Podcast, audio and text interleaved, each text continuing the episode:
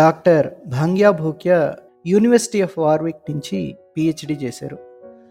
గోండుల చరిత్ర మీద విశేషమైన పరిశోధన చేసి roots of the periphery a history of the Gonds of Deccan India అనే పుస్తకాన్ని రాశారు. ఆక్స్ఫర్డ్ యూనివర్సిటీ ప్రెస్ ఈ పుస్తకాన్ని ప్రచురించింది. డాక్టర్ భూక్యా యూనివర్సిటీ ఆఫ్ హైదరాబాద్లో హిస్టరీ ప్రొఫెసర్గా పనిచేస్తున్నారు. ఈ ఎపిసోడ్లో తన చారిత్రక అధ్యయనాన్ని గురించి గోండుల చరిత్ర నేటివారి జీవన స్థితిగతుల గురించి గోండు జాతికి చెందిన గిరిజనోద్యమ నాయకుడు కొమురం భీం జీవిత విశేషాల గురించి మాట్లాడతారు. కొమురం భీంపై రచయిత భూపాల్ గారు రాసిన పుస్తకం ఈ మధ్యనే సౌత్ సైడ్ బుక్స్ వారు forest blood and survival life and times of Komuram Bheem పేరుతో ప్రచురించారు. ఈ పుస్తకాన్ని ఇంగ్లీష్లోకి పిఏ కుమార్ గారు అనువదించారు. డాక్టర్ భంగ్యా భూక్య రాసిన roots of the periphery a history of the Gonds of Deccan India forest blood and survival life and times of Komaram Bheem ఈ రెండు పుస్తకాలని కొనడానికి షో నోట్స్లో లింక్ ఉంది.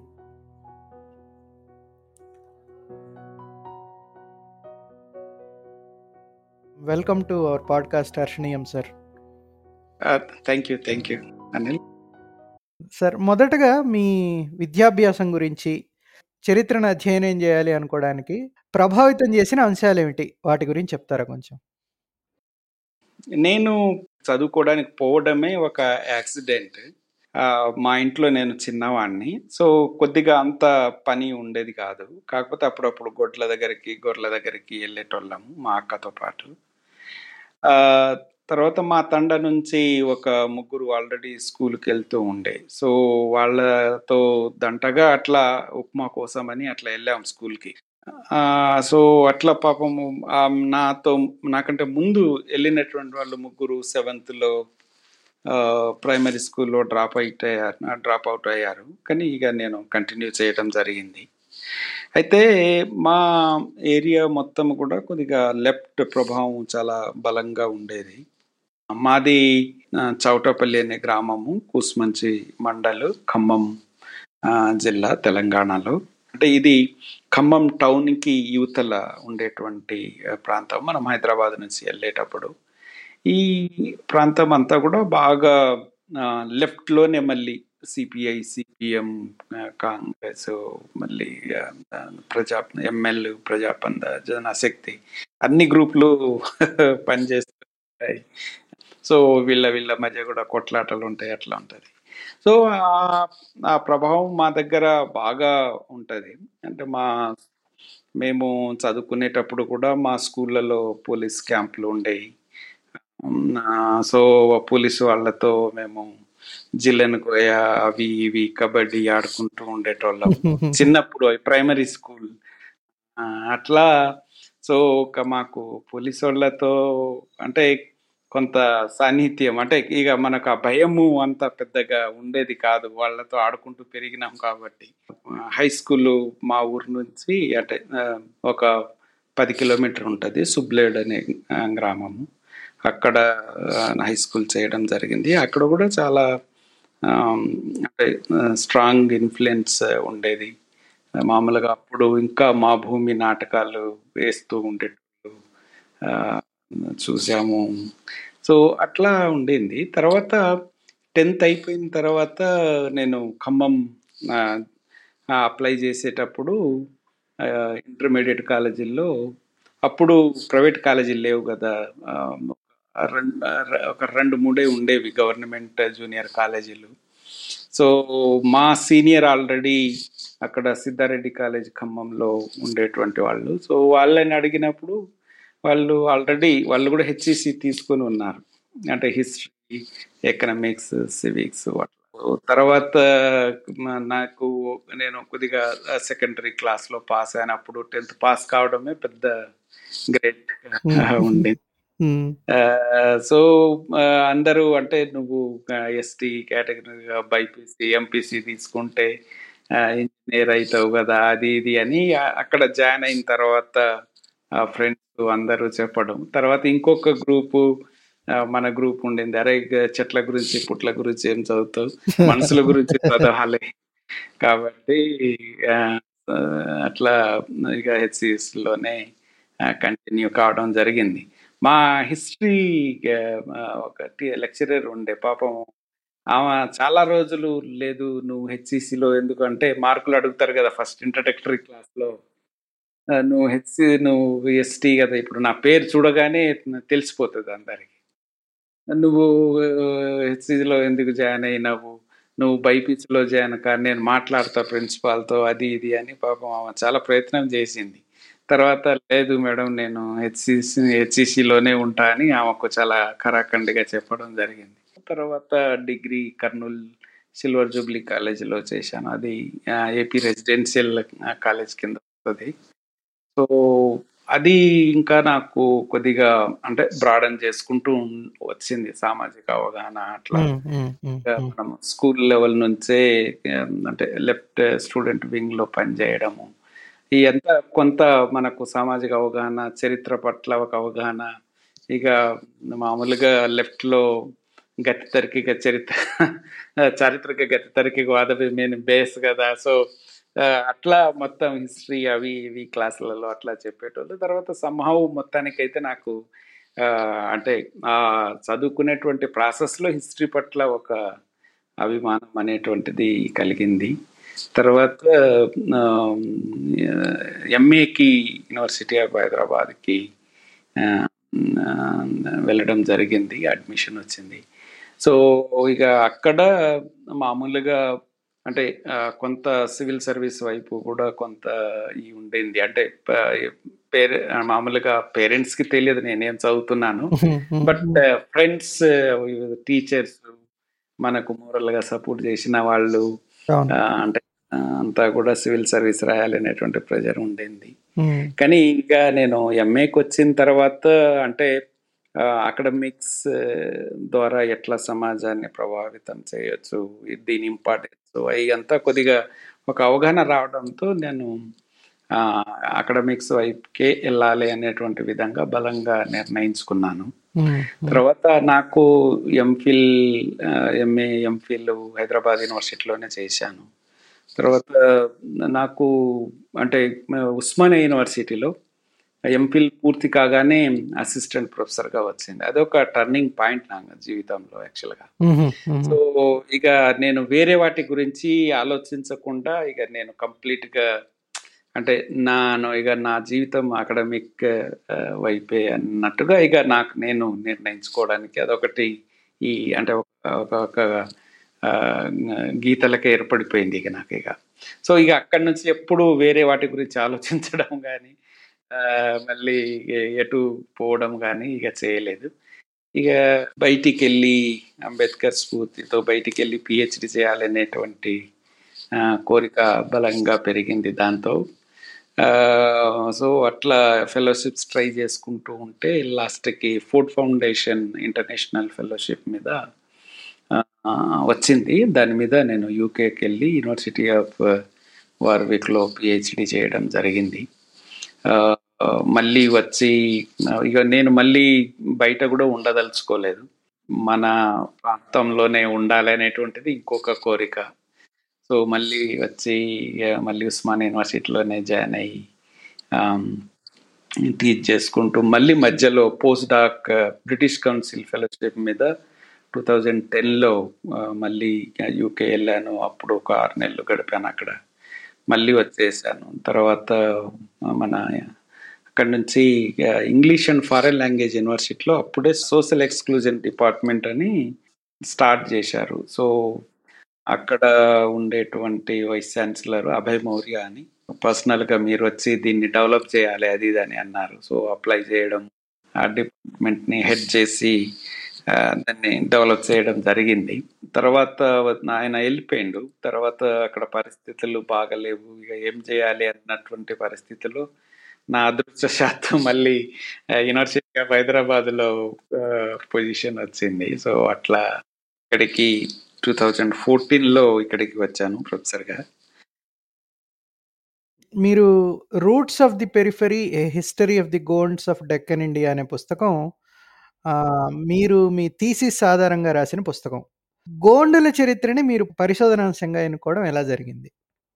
నో. యాక్చువల్‌గా అది నా పీహెచ్‌డీ థీసిస్ కాదు. ఆహ్, పోస్ట్ డాక్టరల్ థీసిస్ అది. డాక్టరల్ థీసిస్ ఏమో ఆహ్, సబ్జుగేటెడ్ నోమాడ్ బుక్ ఇంకొక బుక్ ఉంది నాది. హ్మ్.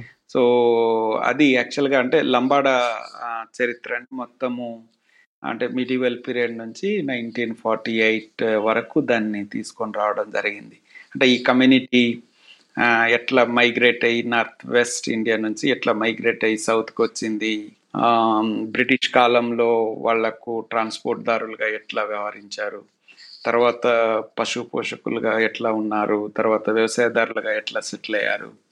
వా కమ్యూనిటీలో ఈ పరిస్థితిలో క్రిటికల్ సిచ్యువేషన్లో సేవాభయ అనేటువంటి ఒక సాధు లాంటి వ్యక్తి ఒక కల్చరల్ రెవల్యూషన్ తీసుకొచ్చి కమ్యూనిటీని ఎట్లా ఒక విధంగా రిఫార్మ్ చేయడం అనేటువంటిది జరిగింది. అనేటువంటిది అది పెద్ద నా పిహెచ్డి థీసిస్ అనమాట. సో, నేను ఇది చేస్తున్నటువంటి క్రమంలో ఓరల్ సోర్సెస్ కోసం కలెక్ట్ చేస్తున్న క్రమంలో నేను ఆదిలాబాద్ వెళ్ళడం జరిగింది. సో, ఆదిలాబాద్‌లో నేను కొన్ని లంబాడి తండాలు తిరుగుతున్న క్రమంలో నేను కొన్ని ఈ కొన్ని ఫోర్ట్స్ చూశాను. తర్వాత మా అక్కడ వాళ్ళని అడిగితే మాకు తెలియదు అది ఇది ఎప్పటినుంచో ఉన్నాయి మట్టి దిబ్బలు లెక్క అది ఇది అని అన్నారు. తర్వాత లోకల్ ఆహ్, గోండు మిత్రులను అడిగితే అవి అన్నీ మా గోండు రాజుల కోటలు అది ఇది అని అన్నారు. ఉట్నూరు టౌన్‌లో పోయి చూస్తే చాలా పెద్ద కోట ఉంది. తర్వాత సిర్పూర్‌లో పెద్ద కోట ఉంది. అది ఇప్పుడు సగం దాంట్లో మసీద్ అయింది. సగం అది ఉంది. తర్వాత ఈ ఇంకొక ఊరు అది కంప్లీట్‌గా టెంపుల్‌గా కన్వర్ట్ చేసేసారు. మన ఆదిలాబాద్ మహారాష్ట్ర బోర్డరు విలేజ్ పేరు ఏంటి? మన గుర్తులేదు. సో, అట్లా చాలా కోటలు టెంపుల్‌గా కన్వర్ట్ చేసినటువంటి పరిస్థితి. అంటే ఈజీగా నీకు కనిపిస్తుంది. ఆ కోటను ఎట్లా టెంపుల్‌గా కన్వర్ట్ చేశారు అనేటువంటిది. సో, ఇవన్నీ చూసిన ఇదేదో ఉంది అని తర్వాత నేను బ్యాక్ లండన్ పోయిన తర్వాత కొంత ల గురించి ఆ బ్రిటిష్ లైబ్రరీలో చూస్తే అసలు చాలా వ్యవహారం ఉంది అని అనిపించింది నాకు. సరే ఇక అప్పుడు నేను పిహెచ్డి సబ్మిట్ చేసే తొందరలో ఉన్నా కాబట్టి దాన్ని పక్కకు పెట్టేసేసి ఇక నా పిహెచ్డి ఏదో నేను చేసుకొని వచ్చేసాను. వచ్చేసిన తర్వాత నేను ఇది ఈ లంబాడా పిహెచ్డి ఆహ్, థీసిస్‌ని బుక్కుగా కన్వర్ట్ చేయడం అది ఒక పెద్ద అనొక ప్రాసెస్. అది నాకు ఆల్మోస్ట్ నేను టూ థౌజండ్ సిక్స్లో పిహెచ్డి అయిపోయింది. తర్వాత టెన్లో ఈ బుక్ పబ్లిష్ కావడం జరిగింది. So, one year, one and half year నేను దాన్ని మళ్ళీ థీసిస్ నుంచి బుక్కుగా కన్వర్ట్ చేసి సబ్మిట్ చేయడం జరిగింది ఓరియంట్ ప్లాట్‌ఫార్మ్ వాళ్ళకి. సో, వాళ్ళు పబ్లిష్ చేయడానికి టూ ఇయర్స్ తీసుకున్నారు. ఇక తర్వాత ఇది సబ్మిట్ చేసిన తర్వాత నేను ఇక గోన్స్ మీద పడ్డాను. తర్వాత మళ్ళీ ఆదిలాబాద్ వెళ్ళి చాలామంది లంబాడాస్‌ని కలవకుండా గోండు మిత్రులను కలిశాను ఈసారి. సో, వాళ్ళు చాలా విషయాలు చెప్పారు రాజుల గురించి, ఆ కోట అంటే ఉట్నూరు కోట గురించి, సిర్పూర్ కోట గురించి. సో, ఇంకా చాలా కోటలు ఉన్నాయి ఒక 12 కోటల వరకు నేను గుర్తించాను ఆదిలాబాద్‌లో. సో, తర్వాత ఈ కోటలు తీసుకెళ్ళి దీన్ని ఒక అంటే మామూలుగా మనం రీసెర్చ్ ప్రపోజల్ రాసి మళ్ళీ బ్రిటిష్ కౌన్సిల్‌కి సో, బ్రిటిష్ కౌన్సిల్ నుంచి పోస్ట్ డాక్టరల్ స్టడీస్ చేయడానికి నాకు ఫెలోషిప్ దొరికింది. మళ్ళీ యూనివర్సిటీ నుంచి మళ్ళీ యూనివర్సిటీ లండన్కి వెళ్ళి ఈ స్టడీని చేయడం జరిగింది. సో, బ్రిటిష్ లైబ్రరీలో చాలా గోన్స్ గురించి పుంకాను పుంకాలుగా ఉన్నాయి. అంటే బ్రిటిష్ మామూలుగా మరతవారు అయిపోయిన తర్వాత ఇండియాని మేము కాంకర్ చేసినాం. ఆహ్, కాబట్టి ఇక అయిపోయిందనుకున్నారు. కానీ ఇండియన్ ఆర్మీకు ఇక ఆహ్, అంటే 1820 తర్వాత ఈ నర్మదా వ్యాలీ వైపు వెళ్ళడం స్టార్ట్ చేశారు. అప్పుడు వాళ్ళు ఈ గోండ్ జమీందారులు రాజాల నుంచి సీరియస్ ఛాలెంజ్ వస్తుంది అప్పుడు they realise no no we didn't conquer India అని సో తర్వాత వాళ్ళు యాక్చువల్గా చాలా స్ట్రగుల్ చేస్తారు. అసలు గోండులని క్రష్ చేయడానికి. దే గోండులను ఇప్పుడు మన సల్వజూడం టైప్లో ఎయిటీన్ ట్వంటీస్లోనే వాళ్ళు గోండ్ ఏజెన్సీ అని ఒక సపరేట్ ఆర్మ్డ్ ఫోర్స్ని క్రియేట్ చేస్తారు. ఆ ఫోర్స్ క్రియేట్ చేసి గోండుల మీద అంటే అణచివేయాలనేటువంటి ఉద్దేశంతో చేస్తారు. కానీ గోండులు ఈ గొరిల్లా వార్ఫేర్ని యూజ్ చేయడంతో అసలు వాళ్ళు లాస్ట్కి ఏమీ చేయలేకపోతారనమాట తర్వాత వర్షం పడుతుంటుంది పైనుంచి రాళ్ళు వేస్తుంటారు చెట్లు వేసేస్తారు రోడ్డు కూడా లేవు కదా. సో ఆర్మీని లోపలికి రానియకుండా చేస్తారన్నమాట. అట్లా వాళ్ళు లాస్ట్కి ఇది ఇంపాసిబుల్ వీళ్ళని కంకర్ చేయడం అని చెప్పి లాస్ట్కి మీడి మీడియేట్స్ ద్వారా వాళ్ళని డిస్కషన్కి పిలిపిస్తారు నాగ్పూర్కి. ఈ మన చాందా అప్పుడు ఈ ఏరియా అంతా కూడా చాందా రాజా కంట్రోల్లో ఉండింది అనమాట సో చాందా రాజాని తర్వాత అక్కడ ఉన్నటువంటి రాజులందరి ఈ అంటే నర్మదా వ్యాలీ ఉంది అందరు రాజాలందరినీ కూడా నాగూరు పిలిపించి వాళ్ళతో డిస్కషన్ అయ్యి లాస్ట్కి మీ మీ ప్రాంతాల్లో మీ జమీందారీ హక్కులను మేము గుర్తిస్తున్నాము. కాకపోతే మాకు సమంతులుగా అట్లా ఉండేటువంటి విధంగా ఒక అగ్రిమెంట్ జరుగుతుంది.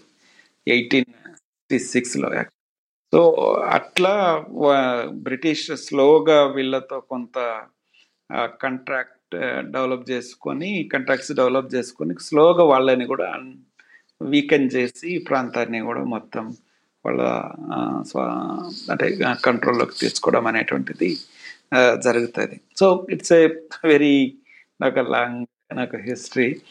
బట్ ఇంత పెద్ద హిస్టరీ ఉంది అనేటువంటిది మనకెవరికి తెలియదు.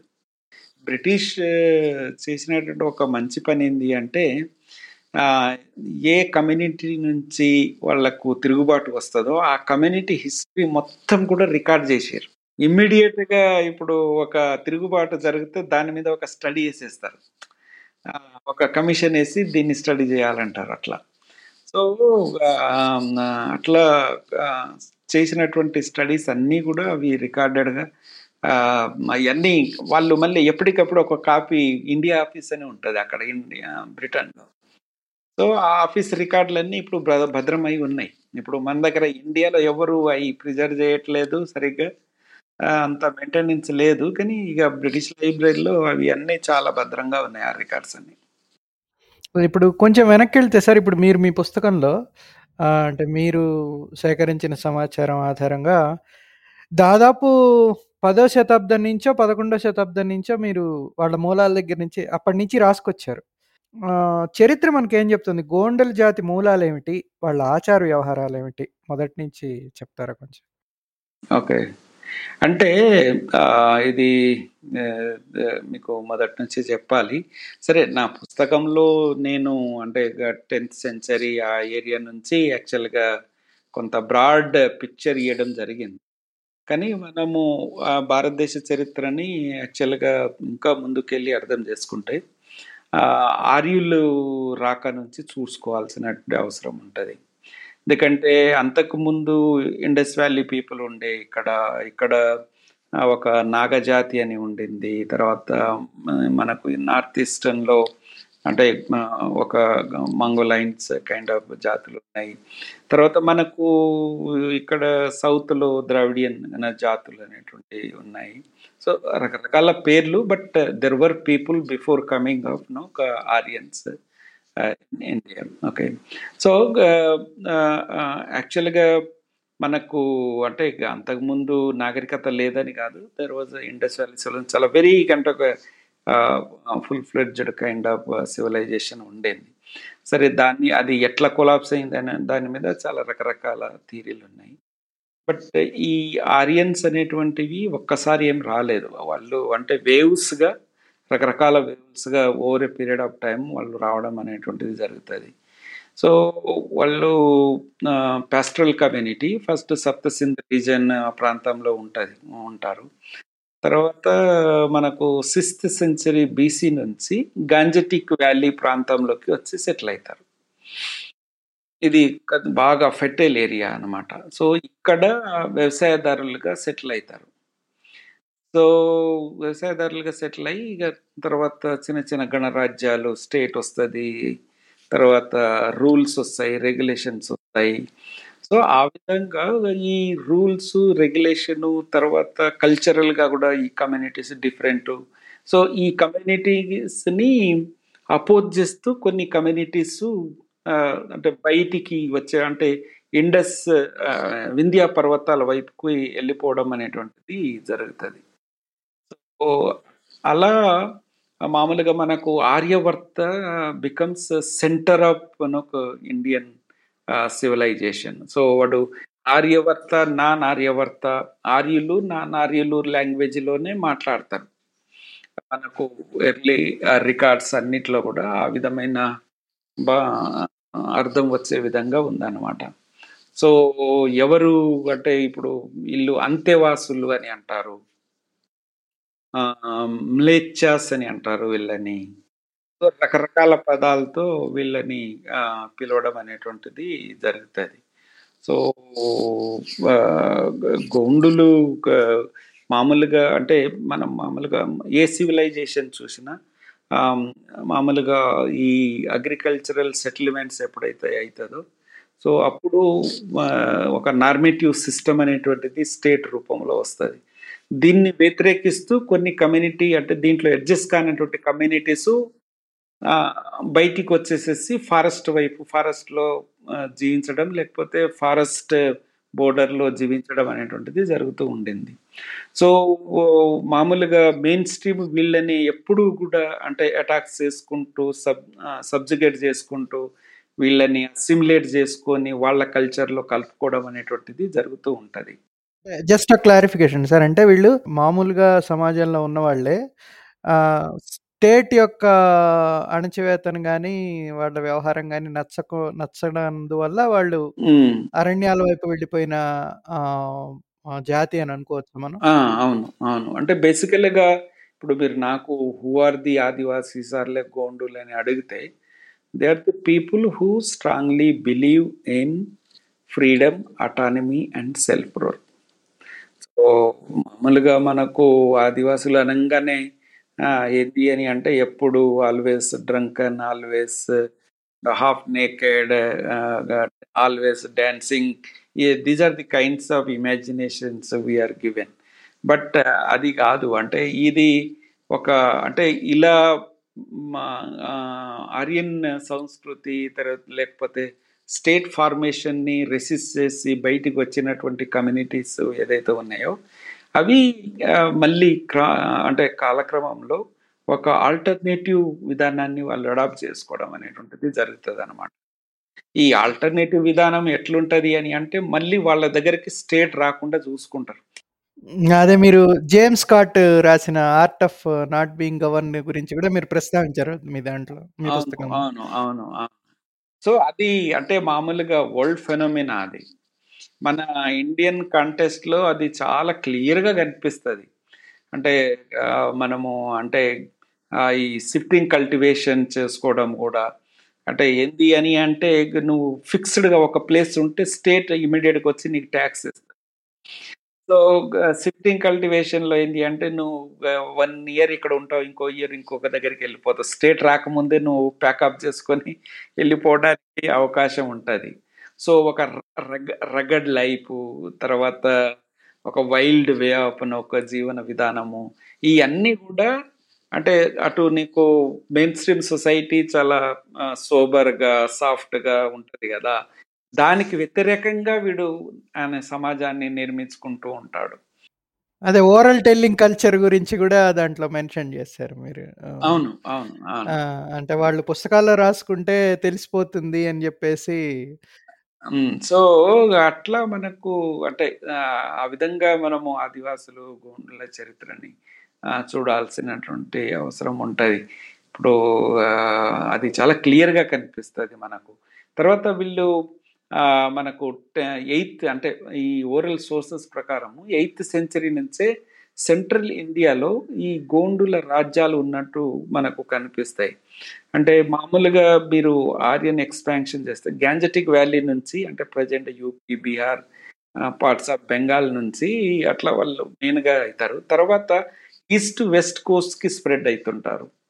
సో ఎలాగైతే ఈ ఆర్యన్ ఎక్స్పాన్షన్ అవుతూ ఉంటుందో వీళ్ళంతా కూడా హిల్స్కి ఫారెస్ట్ ఏరియాకి అంటే వెళ్ళిపోవడం అనేటువంటిది జరుగుతుంది. అందుకనే మనం ట్రైబల్ బెల్ట్ కనుక చూస్తే ఇండియాలో అటు వెస్టర్న్ అంటే కచ్ ఆ ప్రాంతాన్ని ఫారెస్ట్ ఏరియాకు నెట్టివేయబడతారు. అటు సైడు తర్వాత మొత్తం central Indian hills Deccan plateau ఇది ఇట్లా eastern part Bengal north east so అట్లా there push to hills and forest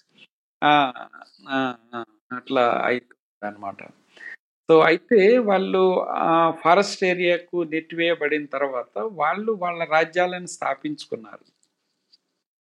మనకు గోన్స్ చాలా పవర్ఫుల్ నాలుగు రాజ్యాలు ఉండేవి మిడివల్ పీరియడ్లో ఈ చాంద మన ఆదిలాబాద్ ఈ ప్రాంతం మొత్తం కూడా పార్ట్స్ ఆఫ్ ఖమ్మం కూడా చాందా కింగ్డమ్ కిందనే ఉండింది. కేరళ అని ఇప్పుడు విదర్భ ప్రాంతంలో దేవ్గఢ్ దేవ్గఢ్ అని ఇప్పుడు ఛత్తీస్గఢ్ వా- జార్ఖండ్ ప్రాంతంలో. సో ఇట్లా పవర్ఫుల్ గోండ్ రాజ్యాలు ఉండేవి ఇవి మనకు మొఘల్ పీరియడ్ వరకు ఉండింది. సో మొఘల్స్ కొంత అంటే వీళ్ళని ఆక్యుపై అంటే ఇన్వేషన్ చేయడం అనేటువంటిది జరుగుతుంది. కాకపోతే వాళ్ళు ఇన్వైట్ చేసిన తర్వాత మళ్ళీ వీళ్ళ ప్రాంతాలు వీళ్ళకే ఇచ్చేసేసి మీరు కప్పం కట్టండి రా బాబు అని అంటాడు సో అట్లా సామంతరాజులుగా ఉన్నట్టుగా కూడా మనకు ఆధారాలు ఉన్నాయి. తర్వాత ఈ గోండ్ రాజులు కూడా మొఘల్ సైన్యానికి సపోర్ట్గా వెళ్ళినటువంటి ఆధారాలు కూడా ఉన్నాయి.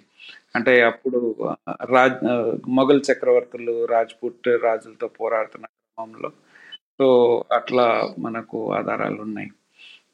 వీళ్ళు అక్కడ సైన్యం సపోర్ట్ చేసినట్టు. తర్వాత అంతకుముందు మనం పేర్లు చూస్తే కూడా కొంత ఈ చాందా రాజులది నేను చూశాను. సమ్ ఎయిత్ నైన్త్ రాజు నుంచి సింగ్ పోయి షా షా వస్తుంది అనమాట సో అలా అట్లా బీర్ షా ఇట్లా పేర్లు రావడం అనేటువంటిది జరుగుతుంది. అంటే మనము జనరల్గా ఆదివాసులు కంప్లీట్గా ఐసోలేషన్లో ఉన్నారు స్టేట్కి సభ్య సమాజానికి దూరంగా ఉన్నారు సంబంధం లేదు అన్నట్టుగా మనము అంటే మామూలుగా జనరల్గా పాపులర్ ఇమాజినేషన్ బట్ uh, ఈ కమ్యూనిటీస్ చాలా ఇంటెన్స్గా uh, uh, మెయిన్ స్ట్రీమ్ సొసైటీతో ఇంటరాక్ట్ అవుతూ ఉంటుంది. చాలా రకాలైన ట్రేడ్ ట్రాన్సాక్షన్స్ జరిగినట్టు మనకు ఆధారాలు ఉన్నాయి. ముఖ్యంగా ఈ నొమాడిక్ కమ్యూనిటీస్ అయితే అంటే పెస్ట్రల్ కమ్యూనిటీస్ మా బంజారాసు లంబాడాసు కుర్మాసు గొల్లాసు వీళ్ళు అంటే క్యాటిల్స్ని అక్కడ మేపుకోవడానికి ఫారెస్ట్కి వెళ్ళడం వాళ్ళతో ఇంటరాక్షన్ కావడము. తర్వాత ఈ పెడ్లర్ ట్రేడింగ్ గ్రూప్స్ ఉంటాయి చాలామంది. అంటే మనకు అంత తెలుగు ఏరియాలో పూసలోళ్ళు అని అంటాం. సో వాళ్ళు చాలా సామాన్లు అడవుల్లోకి తీసుకెళ్ళి వాళ్ళకి అమ్మి అక్కడి నుంచి చాలా అంటే ప్రోడక్ట్స్ మెయిన్ స్ట్రీమ్లోకి తీసుకొని రావడము. అట్లా జరుగుతూ ఉంటుంది. అయితే ఈ ట్రాన్సాక్షను తర్వాత ఈ పొలిటికల్ సంబంధాలు ఈ అన్నీ కూడా ఒక స్ట్రాటజిక్ మెయింటైన్ చేస్తారు. ఈ సంబంధాలను పెట్టుకుంటూనే వాళ్ళ ఉనికిని వాళ్ళు కాపాడుకునేటువంటి ప్రయత్నాలు కూడా చేస్తారన్నమాట. అంటే వాళ్ళు ఎక్కడ కూడా కంప్లీట్గా అంటే మెయిన్ స్ట్రీమ్లో కలిసిపోవడానికి సిద్ధంగా ఉండరు అనమాట చాలా వాళ్ళ అసర్షన్ అనేటువంటిది మనకు మిడివల్ పీరియడ్ నుంచి కనిపిస్తుంది. అయితే కొన్ని కమ్యూనిటీస్ ముఖ్యంగా ఇప్పుడు ఈ రాజ్పూట్ ట్రైబ్స్ ఉన్నాయి. రాజ్పూట్ తెగలు ఇప్పుడు ఏదైతే క్షత్రియ అని వాళ్ళు క్లైమ్ చేయాలి అవన్నీ కూడా బేసికల్గా ట్రైబల్ గ్రూప్స్ క్యాస్ట్ గ్రూప్గా అంటే ఈ పొలిటికల్ పవర్ క్యాప్చర్ చేసుకొని అవి క్రమంగా కులాల వై విధంగా అయిపోవడం అనేటువంటిది జరుగుతుంది. కానీ సంహౌ మనకు సెంట్రల్ ఇండియాలో ఆ, పరిణామం జరగలేదు. వీళ్ళు చాలా బలంగా అసెప్ట్ చేయడం అసెప్ట్ చేసుకోవడం అనేటువంటిది జరుగుతుంది. ఇప్పుడు వీళ్ళ పరిపాలనా విధానం అంటే గవర్నెన్స్ అనేది ఎట్లా ఉండింది సార్ వీళ్ళది గోండులది? అంటే మనకు గవర్నెన్స్ విచిత్రం ఏమైంది అంటే ఈ రికార్డ్స్ మనకు ఏమీ లేవు. అంటే ఇప్పుడు ఇవన్నీ కూడా మనకు అంటే ఒకటి ఏంటి అంటే గోండు స్క్రిప్ట్ ఉండింది అనేటువంటిది ఒకటి ఉంది. అది ఇంకా దాని మీద కంప్లీట్ పరిశోధన లేదు.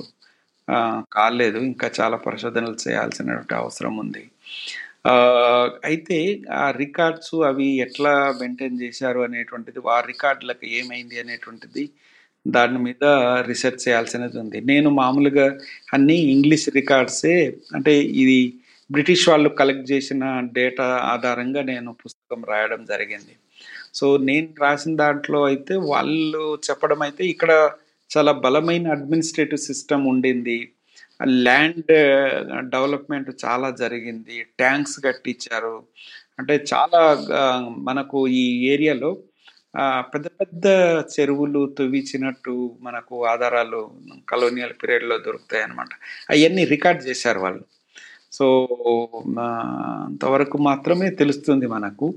బట్ మనము తర్వాత దీని కంటిన్యూషన్గా చూస్తే మామూలుగా కింద అంటే ముకాసిస్ అని ఉంటారు. అది విలేజ్ లెవెల్ మన పటేల్ టైప్లో ఉంటారు అనమాట వీళ్ళ పైన మళ్ళీ ఒక జమీందార్ టైప్ ఇంకొక వ్యక్తి ఉంటారు వాళ్ళ పైన కింగ్ ఉంటాడు. ఒక మూడు మూడంచెల పద్ధతి అయితే ఉండింది. సో ఆ విధంగా మామూలుగా అంటే రాజ కుటుంబాలే మీడియేటరీగా ఉంటారు. వాళ్ళ కింద ముకాసిస్ ఉంటారు. ముకాసిస్ వీళ్ళు పొలిటికల్ రిలీజియస్ హెడ్స్గా కూడా ఉంటారన్నమాట. సో అట్లా వాళ్ళు అడ్మినిస్ట్రేషన్ చేసుకోవడం అనేటువంటిది జరుగుతుంది. అంటే ఇప్పుడు బ్రిటిష్ వాళ్ళు కూడా వాళ్ళని పూర్తిగా సబ్జిగేట్ చేయలేకపోయారు. బ్రిటిష్ వాళ్ళు వచ్చేదాకా ఏ రాజులు కూడా బయట రాజులు మరాఠాలు కానీ ఇంకొకరు కానీ వీళ్ళకి వీళ్ళు సెల్ఫ్ గవర్నెన్స్లోనే ఉన్నారు అప్పటిదాకా. అంటే ఒక మొఘల్స్ తర్వాత యాక్చువల్గా ఈ ఉమ్, మరాఠాస్ అంటే బాన్స్లాస్ అంటాం నాగ్పూర్ ప్రాంతాన్ని పరిపాలించిన అది మరాఠా రాజుల్లో ఒక గ్రూప్ అనమాట అంటే శివాజీ చచ్చిపోయిన తర్వాత వాళ్ళు ఐదు హౌసెస్గా డివైడ్ అయిపోతారు. పిస్వాసు పూనాలో ఉంటారు. తర్వాత గైక్వాడ్స్ హాల్కార్స్ తర్వాత సింధియాస్ తర్వాత బాన్స్లాస్ అని. సో బాన్స్లాస్ నాగ్పూర్ సెంటర్గా పరిపాలిస్తారు. సో వీళ్ళు ఈ ప్రాంతం మొత్తం కూడా వాళ్ళ కంట్రోల్లోకి తెచ్చుకోవడం జరుగుతుంది. అంటే మనకు సెవెంటీన్ ఫిఫ్టీ సిక్స్ వరకు చాందాలో రాజు ఉండేటువంటి వాడు చాందా ఫోర్ట్. సో అంటే మరాఠాస్ ఓడించినప్పటికీ వాళ్ళకు సమంతులుగా ఉండేటువంటి వాళ్ళు. సో ఎప్పుడైతే ఈ ఎయిటీన్ ట్వంటీలో బాన్స్లాస్ని బ్రిటిషర్స్ ఓడించారో. ఈ ప్రాంతం అంతా కూడా ఆటోమేటిక్గా వాళ్ళ చేతిలోకి వెళ్ళిపోతుంది అనమాట బ్రిటిష్ చేతిలోకి. సో తర్వాత మళ్ళీ బ్రిటిష్ ఆర్మీ వచ్చినప్పుడు ఇక వాళ్ళతో అంత ముందు చెప్పాను కదా ఎన్కౌంటర్ కావడం బ్రిటిష్లు చాలా స్ట్రగుల్ చేయడము తర్వాత లాస్ట్కి వాళ్ళతో ఒక అగ్రిమెంట్ మీద బ్రిటిష్ సామ్రాజ్యంలో వాళ్ళు కూడా మనం నిజాం ఎట్లా కలిసిపోయాడు ఆ విధంగా వీళ్ళు కూడా కలిసిపోవడం జరుగుతుంది. ఇప్పుడు మీరు చేసిన రీసెర్చ్. ఆ, ఈ ఆదిలాబాద్ ప్రాంతంలో ఉండే గోండుల మీద ఆ రాజ్యంలో మీదే కదా మీరు చేసింది ఆ. దాని ఆ. దాని గురించే మీరు. వివరాలు. సేకరించి ఆ, మీరు రాసిన దాంట్లో బ్రిటిష్ వాళ్ళు వచ్చేదాకా ఒక దశ కింద తీసుకోవచ్చు ఉమ్, తర్వాత బ్రిటిష్ వాళ్ళ కాలంలో ఏమైంది నిజాం కాలంలో ఏమైంది అనేది రెండో దశ ఉమ్, మూడో దశ ఇప్పుడు ప్రస్తుతం దాని తర్వాత ఏమైంది? అంటే మనకు స్వాతంత్రం వచ్చిన తర్వాత ఏమైంది? నిజాం వెళ్ళిపోయిన తర్వాత ఏమైంది అనేది మూడో దశ కింద రాశారు. బ్రిటిష్ వాళ్ళ వల్ల వాళ్ళ వచ్చిన మార్పులు కానీ. నిజాం కాలంలో ఎట్లున్నారు ఇది చెప్తారా మీరు? Okay okay. అంటే బేసికల్గా Adivasi కమ్యూనిటీలకు state is the biggest enemy. అంటే ఇంపీరియల్ ఒక స్టేట్స్. వాళ్ళ స్టేట్స్ వాళ్ళు ఉండింది.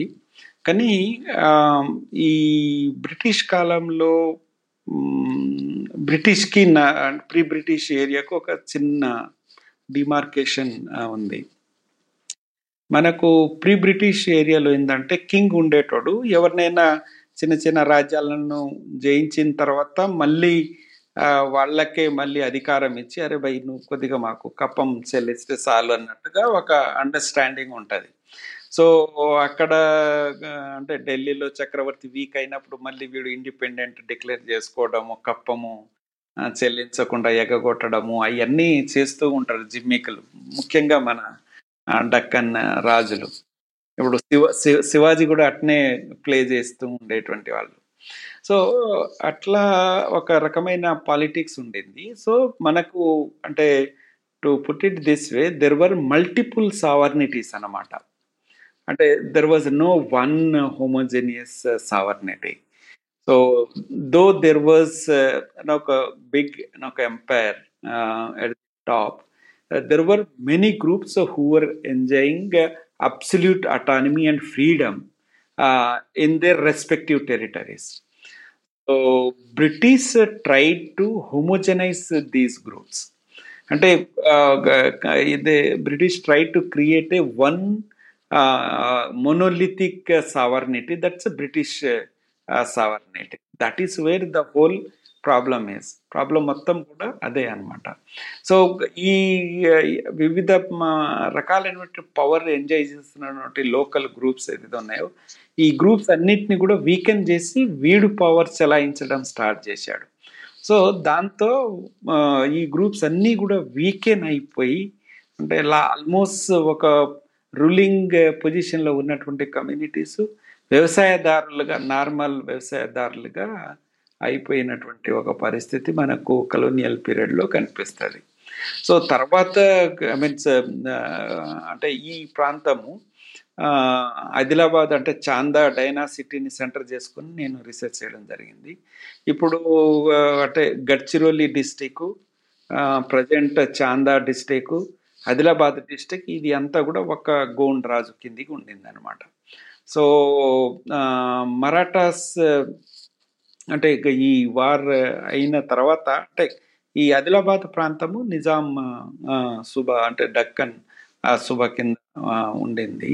సో అట్లా అది నిజాం కిందకి వచ్చేస్తుంది. బట్ రాజురా రాజురా కూడా మామూలుగా ఆదిలాబాద్ డిస్టిక్లో భాగంగానే ఉండింది. తర్వాత ఈ లింగ్విస్టిక్ బైఫర్గేషన్లో అది మహారాష్ట్ర ప్రాంతానికి వెళ్ళిపోవడం అనేటువంటిది జరుగుతుంది అనమాట అంటే బేరార్ డిస్టిక్స్ అని అంటాం. అది కూడా నిజాం కిందనే ఉండేది అనమాట మనకు మళ్ళీ బ్రిటిష్కి నిజాంకి పెద్దగా ఏమి తేడా లేదు.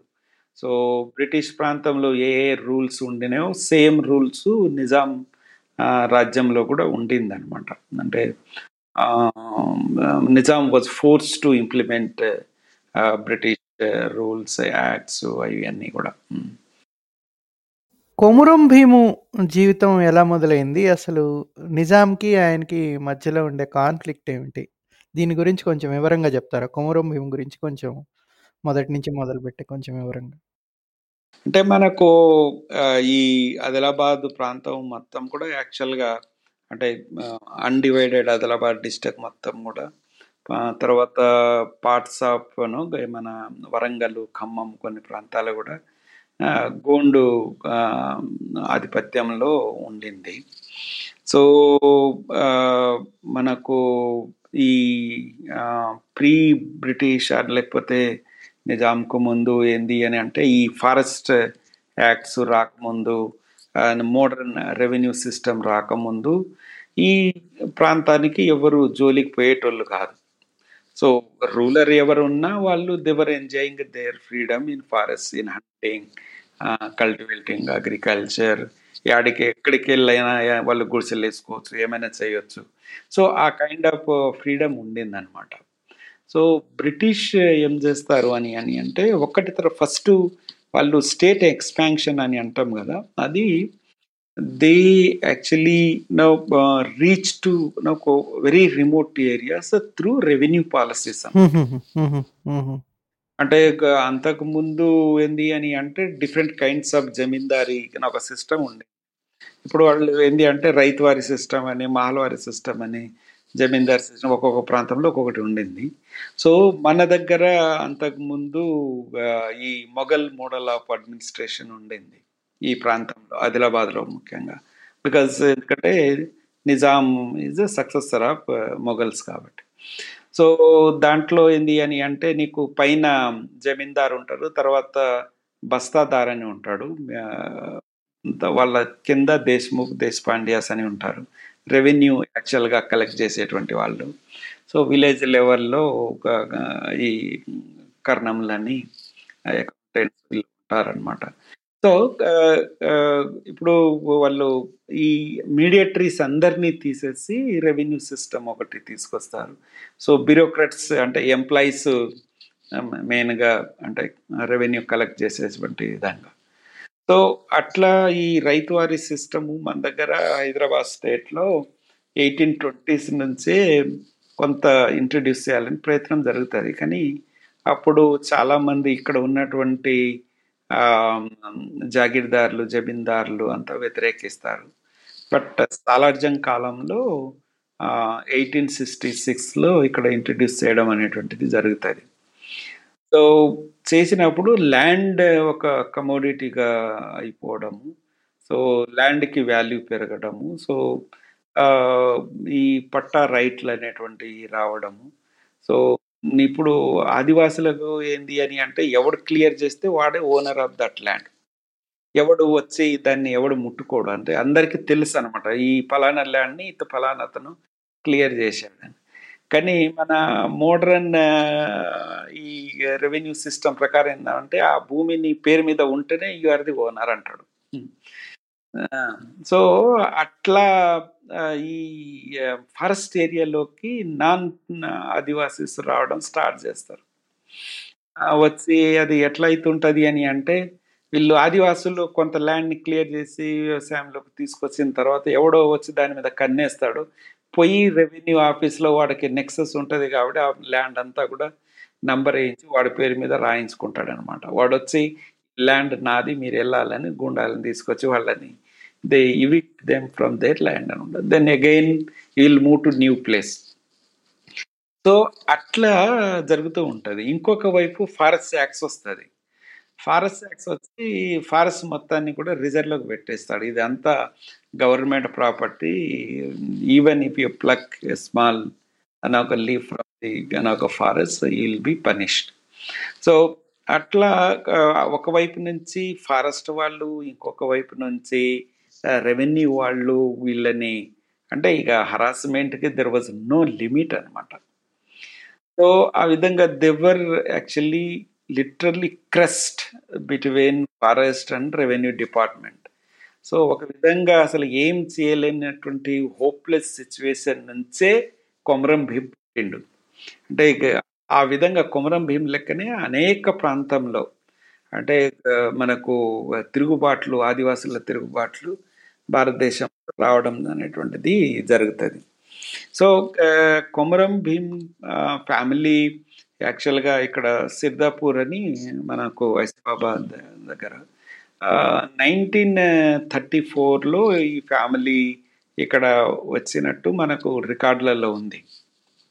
సో ఈ ఫ్యామిలీ తర్వాత ఒక వాళ్ళు అంటే మామూలుగా ఈ సావుకారులతో ఆ, ఎప్పుడు గొడవలు జరుగుతూ ఉంటుంది అనమాట మామూలుగా మనీ లెండింగ్ అనేటువంటిది ఒక వే ఆఫ్ను ఎక్స్ప్లైటింగ్ దీస్ కమ్యూనిటీస్ సో ఏదేదో అవసరాలకు వీళ్ళకు వాళ్ళు మామూలుగా ఎక్కడో టౌన్లో ఉంటాడు ఆసిఫాబాద్లో. బండ్ల మీద వచ్చి అంటే కోమటీస్ కొందరు ముస్లిం వ్యాపార వడ్డీ వ్యాపారులు ఈ ప్రాంతానికి వచ్చి వాళ్ళతో సంబంధాలు పెట్టుకొని చిన్న చిన్న ఏదో వ్యాపారాలు చేస్తూ ఉంటారు. ఆ, సో ఒక సంఘటనలో భీము ఫ్యామిలీకిను ఒక ముస్లిం ఆ, తో కొట్లాట అవుతుంది దాంట్లో ఆ, సిద్దికి అని ఆయనతో కొట్లాట అయి తో ఈయన కర్రతో కొడితే వాడు సిద్ధి ఆ సిద్దికి అనేటువంటి చచ్చిపోతాడు. చచ్చిపోతే ఇక అందరూ భయపెడతారు అట్లా కొట్టేసిన వాడు చచ్చిపోయిండు. ఇక మళ్ళీ వచ్చి వీళ్ళని కొడతారని ఆయన ఇంకొక ఫ్రెండ్తో కలిపి పారిపోతారు. పారిపోయి బల్లార్షా వైపు పారిపోతారు. పారిపోయి లాస్ట్కి బల్లార్షా చేరుతాడు. ఇంకొక ఫ్రెండ్ నేను రాను అని చెప్పి ఆయన వెనకకు వచ్చేస్తాడు. బట్ భీము వెళ్ళిపోతాడు. బల్లార్షా పోయి బల్లార్షా నుంచి నాగ్పూర్ అట్లా అస్సాంకి అంటే ట్రైన్ పట్టుకొని వెళ్ళిపోతాడు అనమాట సో వెళ్ళిపోయి మళ్ళీ తర్వాత మళ్ళీ తిరిగి వస్తాడు.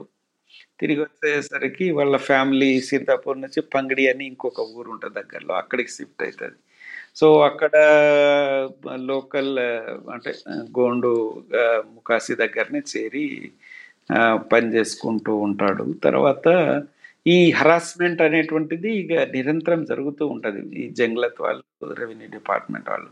అరే ఇది ఏంది అని అక్కడ నుంచి బాబ్జేరి ఏరియా ఇప్పుడు ఆమ్, జోడెన్ ఘాట్ ఎక్కడైతే కొమరం భీమ్ని కాల్చి చంపిందో నిజాం పోలీసులు ఆ ప్రాంతంలోకి వచ్చి వాళ్ళు అక్కడ ఫారెస్ట్ క్లియర్ చేయడం తర్వాత యాక్చువల్గా అంటే క్లియర్ చేసుకుంటున్నప్పుడు ఫారెస్ట్ వాళ్ళు వచ్చి భయపెడతారు. భయపెడితే వాళ్ళకు కొంత వీళ్ళు డబ్బులు కలెక్ట్ చేసుకొని ఇవ్వడం జరుగుతుంది. తర్వాత కలెక్ట్ చేసుకొని పోయిన ఆఫీసరు మళ్ళీ మళ్ళీ వచ్చి వీళ్ళను హరాస్ చేయడం అది ఇది చేస్తారు. సో ఇక ఇక ఇసుకెత్తి ఇక వాళ్ళని పోయి కొట్టడము అవి ఇవి అన్ని చేస్తారు. సో వీళ్ళ మీద ఆల్రెడీ కేసులు అయినాయి. ఒక ఫిఫ్టీ మెంబర్స్ వరకు ఉంటారు కేసులు అవుతాయి సో తర్వాత వాళ్ళ గుడిసెలు కాలబెట్టడము అవి అన్నీ చేస్తూ ఉంటారు. సో భీము మనకు అంటే రికార్డులలో కూడా ఉంది. ఆ, అంటే గోండ్ రాజ్ అని స్థాపిస్తారనమాట సో ఒక పన్నెండు గ్రామాలు ఉంటాయి ఈ బాబ్జేరి ప్రాంతంలో.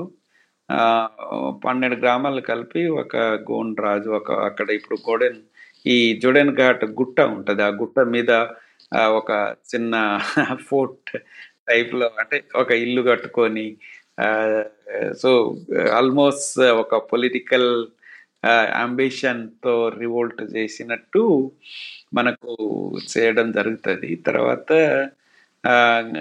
నిజాం గవర్నమెంట్కి కూడా తహసీల్దార్కి అల్టిమేటం కూడా పంపిస్తారు. మేము ఇప్పటి నుంచి మీకు ట్యాక్సులు కట్టము అది ఇది ఇది మా ల్యాండ్ మా భూమి అన్నట్టుగా చేయడం జరుగుతుంది. అంటే ఒక true spirit of jal jameen jangal అనేటువంటిది చాలా బలంగా ఎక్స్ప్రెస్ చేస్తూ కొమరం భీం అసెట్ చేయడం అనుకోవడం అనేది జరుగుతుంది. సో ఇది చూసి ఎంఆర్ఓలు తర్వాత తహసీలా తహసీల్దార్లు తర్వాత పోలీస్ ఆఫీసర్ ఒక డిఎస్పి ఉంటాడు.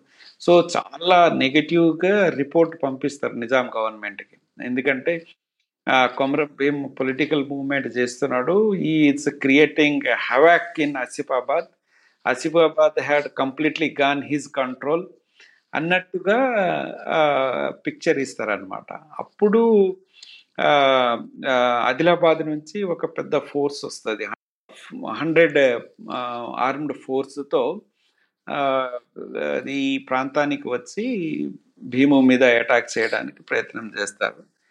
ఈ భీముది ఈ పెద్ద రాజకీయ కుట్రగా అవుతుంది అనేటువంటిది వాళ్ళు రికార్డ్ చేయడం జరుగుతుంది. సో ఈ తహసీల్దార్ రిపోర్ట్ బేస్ చేసుకొని ఆదిలాబాద్ నుంచి పెద్ద ఫోర్స్ వస్తుంది. ఆ ఫోర్స్ వచ్చి వీళ్ళు ఈ బాబ్జేరి ప్రాంతంలో ఉండేటువంటి ప్రాంతంలో అటాక్ చేయడం స్టార్ట్ చేస్తారు.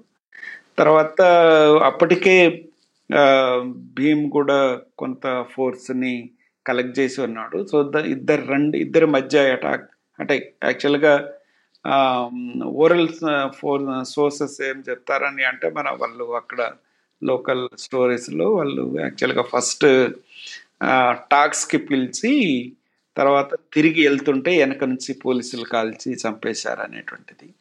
బట్ మొత్తానికి అఫీషియల్ డాక్యుమెంట్లో అయితే ఎన్కౌంటర్ జరిగింది. ఎన్కౌంటర్లో పదమూడు మంది చచ్చిపోయారు. చాలా మందికి గాయాలైనాయి అది ఇది అనేటువంటిది రాశారు.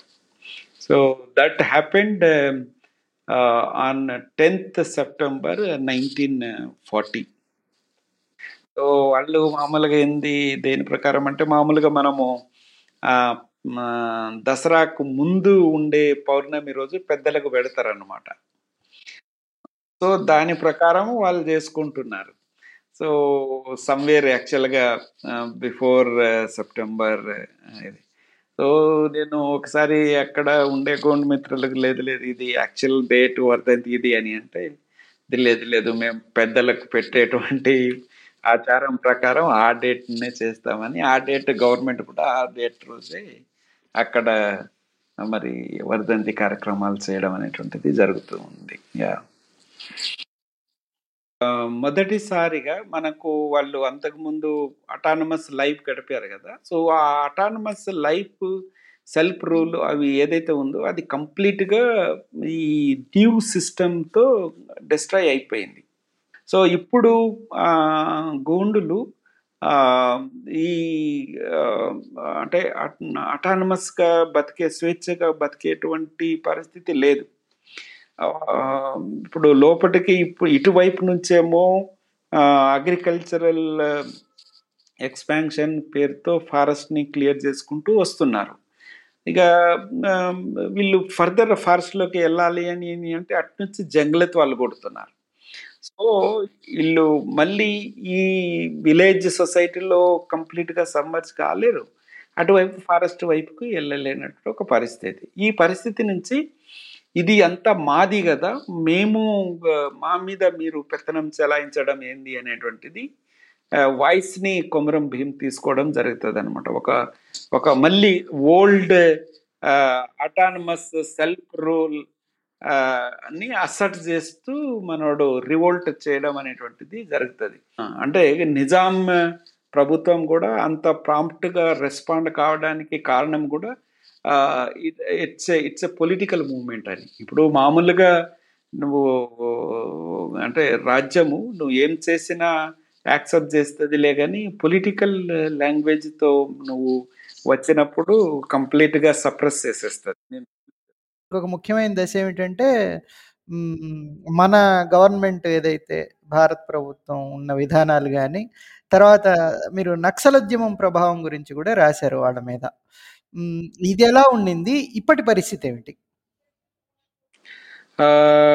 యాక్చువల్గా అంటే మామూలుగా ఇండిపెండెన్స్ వచ్చిన తర్వాత దెర్ వర్ లాట్ ఆఫ్ అంటే ఆస్పిరేషన్స్ అంటే ఫ్రమ్ ది పీపుల్ ఇప్పుడు ఒక సంఘటన జరుగుతుంది ఇక్కడ బీహార్లో ఎక్కడో. ట్రైన్లో అందరూ అంటే టికెట్ తీసుకోకుండానే ఎక్కుతారనమాట టీసీ వచ్చి ఇక వేరే టికెట్ కాయని అంటే గోరా చెలగైనా క్యాట్ టికెట్ అని అంటాడు వాడు. అంటే ఈ రైల్ స్వతంత్రం వచ్చేసింది కదా. మళ్ళీ ఈ టికెట్లో కూడా అయింది అని అడుగుతాడు అనమాట అంటే I'm just giving rude example అంటే people's aspiration was like that ఇప్పుడు తెలంగాణ ఉద్యమంలో కూడా ప్రజలకు ఆస్పిరేషన్ చాలా హై లెవెల్లో ఉండింది. కానీ మామూలుగా అవి అన్నీ ఫుల్ఫిల్ అయ్యేటువంటి పరిస్థితి లేదు. సో అట్లానే మనకు కానీ ప్రజలు కూడా చాలా ఓపిక ఉంటుంది. సో మనకు ఫార్టీ సెవెన్ స్వతంత్రం వచ్చింది. తర్వాత ఫిఫ్టీ వన్లో రిపబ్లికన్ గవర్నమెంట్ ఫామ్ కావడం ఫిఫ్టీలో రిపబ్లికన్ గవర్నమెంట్ ఫామ్ కావడము. తర్వాత వీళ్ళు ఒక ఇరవై సంవత్సరాలు నీకు సెవెంటీస్ వరకు కొత్త గవర్నమెంట్కి కొంత అవకాశం ఇచ్చిర్రు ప్రజలు. మనకు సెవెంటీన్స్ నుంచి దేశవ్యాప్తంగా రైతు ఆదివాసీ వర్కర్స్ మూవ్మెంట్స్ అనేటువంటిది విపరీతంగా వచ్చినాయి. సరే సోషలిస్ట్ భావజాలాలు లెఫ్ట్ భావజా అంటే మార్క్సిస్ట్ భావజాలాలు కొన్ని మా మావోయిస్ట్ భావజాలాలతో వచ్చినాయి. కానీ ఇవి అన్నీ కూడా ప్రజలు అంటే స్వతంత్రం అప్పుడు ఏ ఆస్పిరేషన్ కోసం వాళ్ళు పోరాటం చేశారో ఆస్పిరేషన్స్ ఫుల్ఫిల్ కాలేదు అనేటువంటిది ఒక నేపథ్యంలోనే ఈ ఉద్యమాలన్నీ వచ్చినాయని అట్లా చూడాల్సినటువంటి అవసరం ఉంటుంది. సో మామూలుగా ఈ మావోయిస్టులు అంటే యాంటీ స్టేట్గా గుర్తించబడ్డారు కాబట్టి వాళ్ళకు షెల్టర్ కోసము అడవులే వాళ్ళు ప్రధానంగా ఎంచుకోవడం అనేటువంటిది జరిగింది. సో అక్కడ ఆటోమేటిక్గా ఈ కమ్యూనిటీస్కి వా మావోయిస్టులకు కొంత అంటే ఇంటరాక్షన్ కొంత ఒక రిలేషన్షిప్ ఏర్పడడం అనేటువంటిది జరిగింది. సో చాలామంది రిక్రూట్ కూడా లోపట అయ్యారు. సో అది ఎంతవరకు వాళ్ళకు న్యాయం చేసింది ఏంది అని అంటే అది వేరే విషయం. అయితే కొంత చైతన్యము కొంత అవేర్నెస్ వాళ్ళ హక్కుల పట్ల రావడం అయితే జరిగింది. బట్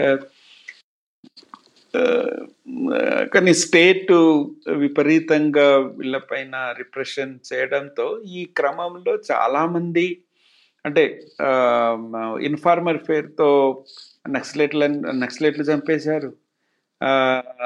మీరు సానుభూతి పరులని పోలీసులు చంపేశారు. సో అట్లా రెండు వైపుల నుంచి యాక్చువల్గా ఆదివాసులే నష్టపోయారు గోండులే నష్టపోయారు అనేది నా అండర్స్టాండింగ్. సో మేలు కంటే నష్టమే ఎక్కువ జరిగింది. సరే కొంత ఈ భయంతో కొంత నాన్న ఆదివాసులు అంటే భూములు వదిలి వెళ్ళిపోవడము అవి కొంత జరిగింది. బట్ చాలా ప్రాణ నష్టం మాత్రం ఎక్కువగా జరిగింది మాత్రం ఆదివాసులకే జరిగింది. అదైతే వాస్తవం. తర్వాత మనకు అంటే ఇప్పుడు మావోయిస్ట్ మూమెంట్ మనము మొత్తంగా చూసినప్పుడు it is not Adivasi centric movement అంటే ఏదో సరే మనకు వాళ్ళు పొలిటికల్ హక్కుల కోసం పోరాటం చేస్తున్నామని అంటారు కానీ ఆ పొలిటికల్ ఆర్టికులేషన్లో Adivasi Adivasis వర్ను consider on par with any other present ఒక కమ్యూనిటీ ఓకే? సో ఆ విధంగా మనకు ఆదివాసులకు కూడా పెద్దగా ఈ మూమెంట్ ద్వారా ఏమి జరిగిందని చెప్పడానికి కూడా ఏమీ లేదు. తర్వాత ఈ పేరుతో డెవలప్మెంట్ జరగకపోవడం ఈ ప్రాంతంలో అన్నీ ఉన్నాయి. కరెంట్ సిచ్యువేషన్ అని అంటే ఇప్పుడు బేసికల్గా ఆదివాసీల క్వశ్చన్ ఏదైతే ఉందో అది పొలిటికల్ క్వశ్చన్. అంటే వాళ్ళు పోరాటం చేస్తున్నది రాజకీయ హక్కుల కోసం. రాజకీయ హక్కులు అంటే ఏంది అని అంటే వాళ్ళ గ్రామం పైన వాళ్ళ గ్రామం ప్రాంతంలో ఉండేటువంటి భూముల పైన అడవుల పైన హక్కులు కావాలి స్వయం పాలన కావాలని వాళ్ళు కోరుకుంటున్నారు. సో స్టేట్ ఏంది అని అంటే ఈ స్వయం పాలన ఇవ్వము కానీ మీకు డెవలప్మెంట్ కోసం డెవలప్మెంట్ స్కీమ్లు ఇస్తాము. గొర్రెల లోన్లు ఇస్తాము బర్రెల లోన్లు ఇస్తాము. అవి అన్నీ స్కీమ్స్ ఇస్తాము స్కూల్స్ కట్టిస్తాము మీ పిల్లలకి డెవలప్ చేస్తాము అంటున్నారు వాళ్ళు. కానీ వాళ్ళు అడుగుతున్నది వేరు. సో మామూలుగా మోడర్న్ స్టేట్ ఏంది అని అంటే it doesn't recognize political rights of the community అది మన దేశంలోనే మరీ దుర్మార్గంగా ఉంది. అంటే నేను లాస్ట్ ఇయర్ అమెరికాలో ఉన్నాను. అక్కడ కొన్ని నేటివ్ అమెరికన్ అంటే రిజర్వేషన్స్ అంటారు. మనం ఇక్కడ ఏజెన్సీ అంటాం కదా.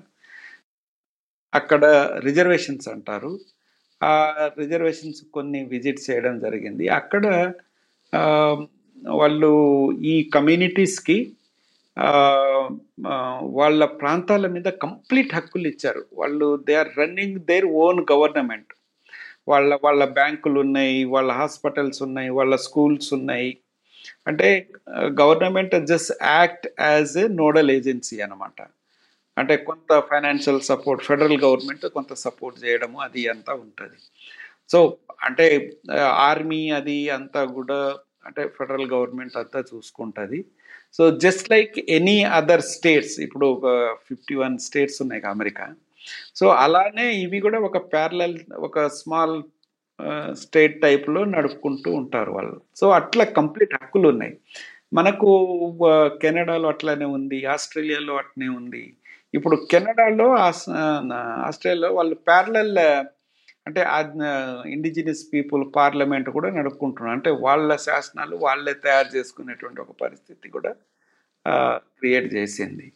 సరే మనకు ఇండియాలో ఏంది అని అంటే we have a long colonization history అంటే ఆర్యుల కాడ నుంచి మనం స్టార్ట్ చేస్తే రెండు వేల సంవత్సరాల చరిత్ర ఇది. ఇప్పుడు అక్కడ colonization just four five years four five hundred years of colonization so అక్కడ లైన్ అంటే ఇండిజినియస్ తర్వాత కాలనిస్ట్ లైన్ చాలా క్లియర్గా కనిపిస్తూ ఉంటుంది.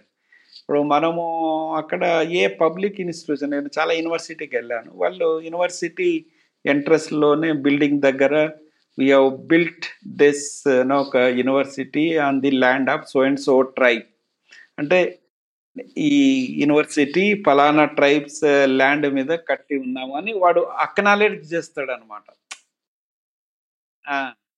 సో అన్ఫార్చునేట్ థింగ్ ఏంటంటే మన ఇండియన్ గవర్నమెంట్ది కనీసం ఈ దేశంలో ఇండిజినియస్ కమ్యూనిటీస్ ఉన్నాయని కూడా గుర్తించట్లేదు. ఇప్పుడు ఐక్యరాజ్య సమితి ఇండిజినియస్ పీపుల్స్ రైట్స్ డే అని డిక్లేర్ చేసింది కదా టూ థౌజండ్ నైన్ సో అప్పుడు ఆ సమావేశాలప్పుడు అన్ని దేశాలు వాళ్ళ వాళ్ళ ప్రాంతంలో ఉండేటువంటి ఇండిజినియస్ కమ్యూనిటీస్ని గుర్తించాయి. కానీ మన ఇండియన్ గవర్నమెంట్ ఇంకా రికగ్నైజ్ చేయలేదు.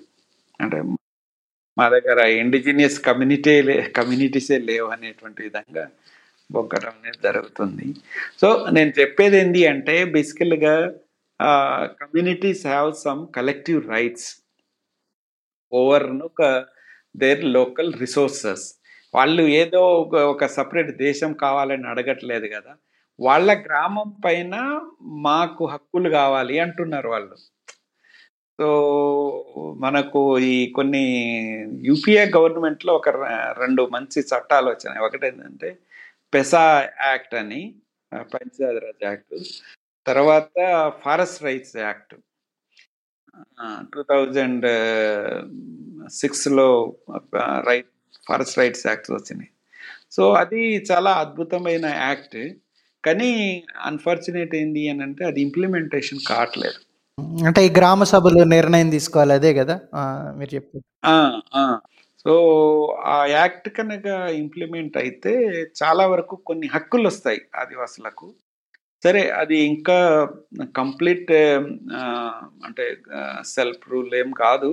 బట్ స్టేట్ ఆధ్వర్యంలోనే వీళ్ళు కొంత వాళ్ళ ప్రాంతంలో ఉండేటువంటి ఫారెస్ట్ ఏరియాలో కొంత న్యూ ఫారెస్ట్ని డెవలప్ చేసుకొని దాంట్లో వచ్చేటువంటి ప్రోడక్ట్స్ని వీళ్ళు అమ్ముకొని దాన్ని కమ్యూనిటీ డెవలప్మెంట్కి చేసుకునేటువంటి ఒక అవకాశం ఉంటుంది అనమాట అది చేస్తే కొంత ఈ కమ్యూనిటీస్కి ఎంపవర్మెంట్ అనేటువంటిది జరుగుతుంది. మనకు ఇది ఒక ఎస్టీ అనే కాదు ఎస్సీ బీసీ కమ్యూనిటీస్కి ప్రభుత్వం చేస్తున్నటువంటి వెల్ఫేర్ స్కీమ్స్ ఏదైతే ఉన్నాయో అవి కేవలము ప్యాచ్ వర్క్ లెక్కనే ఉంటున్నాయి. కానీ వాళ్ళు అంటే కంప్లీట్గా ఈ కమ్యూనిటీస్ ఇండిపెండెంట్గా డెవలప్ అయ్యేటువంటి విధంగా అయితే లేవు. అంటే ఏదో అప్పటికప్పుడు అంటే ఏ రోజు ఆ రోజు ఏదో వాళ్ళకి అవసరమయ్యేటువంటి విధంగానే చేస్తున్నాం. ఒక లాంగ్ టర్మ్ స్ట్రాటజీ అంటూ లేదు గవర్నమెంట్కి. అంటే ఇప్పుడు చాలా బీసీ కమ్యూనిటీస్ ఉన్నాయి. చాలా ఒక ఇండిపెండెంట్గా వాళ్ళ వాళ్ళ ప్రొఫెషన్స్ని డెవలప్ చేసుకొని దాని ద్వారా ఇప్పుడు వస్తున్నటువంటి మోడర్న్ క్యాపిటలిజం కార్పొరేటిజంలో వాళ్ళంతటా వాళ్ళు నిలబడేటువంటి విధంగా మనము సిచ్యువేషన్ని క్రియేట్ చేయట్లేదు.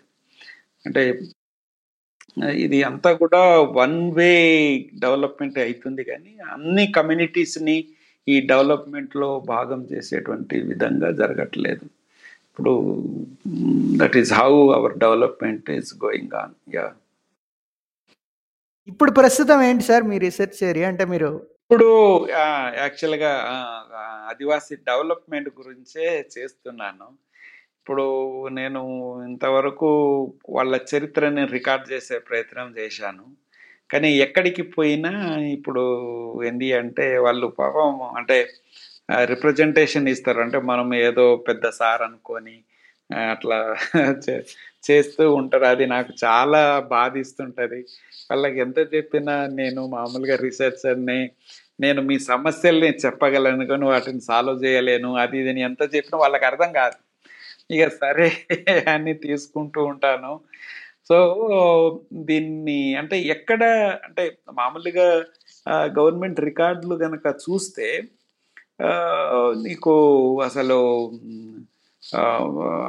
అలాట్ చేసిన డబ్బులు ఎక్స్పెండ్ అంటే స్పెండ్ చేసినటువంటి డబ్బులు కనుక మనం చూస్తే అసలు అంటే అది నిజంగా వీళ్ళ పైన కనుక ఖర్చు చేసి ఉంటే అసలు అద్భుతంగా ఉండేది డెవలప్మెంట్.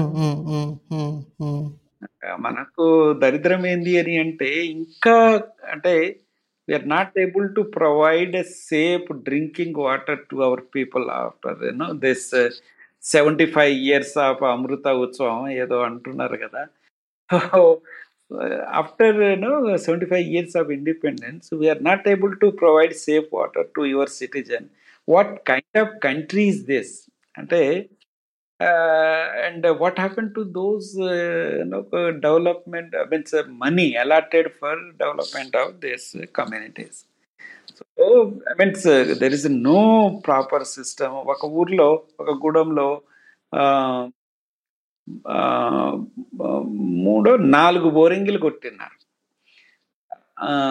తర్వాత నాలుగు ఉన్నాయి కానీ ఇంకా నీళ్ళు లేవు అని చెప్తున్నారు. నేను అడిగితే ఈ ఏంది ఇక్కడ ఇక్కడ ఇక్కడ ఇక్కడ నాలుగు ఎక్కడికి పోయినా బోరింగ్ ఉన్నది.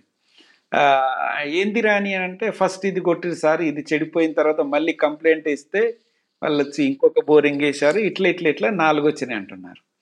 అంటే మనకు అంటే నీకు కొత్తది కావాలంటే ఇస్తారు కానీ పాత దాన్ని రిపేర్ చేసేటువంటి సిస్టమ్ లేదు. చాలా దగ్గర చాలా గుడాల్లో స్కూల్స్ లేవు. So education is of course the another area it's horrible system. So అట్లా సో ఇప్పుడు నేను ఏం చేస్తున్నా అని అని అంటే ఇది డెవలప్మెంట్ ఒక ఆల్ ఇండియా స్టడీగా చేసుకొని చేస్తున్నాడు అంటే వేర్ ఇస్ ద ప్రాబ్లం అనేటువంటిది. సో హైపోథిసిస్ ఏంది అని అంటే can there be development without political rights అంటే రాజకీయ హక్కులు లేకుండా అభివృద్ధి ఉంటుందా? అంటే నా అంటే అజంప్షన్ ఏంటి అంటే డెవలప్మెంట్ అనేటువంటిది రాజకీయ హక్కుల్ని కలుపుకుంటూ ఉండాలి. అది కూడా రాజకీయ హక్కులు కూడా ఒక భాగంగా ఉండాలి డెవలప్మెంట్లో నా ప్రపోజిషన్ అనమాట అది లాస్ట్ ఇయర్ అక్కడ అమెరికాలో ఉన్నప్పుడు దీని మీద కొంత థిరిటికల్ హైపోథిసిస్ కొంత డెవలప్ చేశాను. ఇప్పుడు దాని మీద అంటే ఇంపరికల్ డేటా కలెక్ట్ చేయాల్సి ఉంటుంది. చేసి ఇది కూడా ఒక పుస్తకంగా తీసుకురావాలనేటట్టు చిన్న మోనోగ్రాఫ్ అంటే జనరల్ రీడర్కి Very nice, sir. Thank you for your time. Thank you very much. And uh, I wish you all the best. Thank you. Thank you.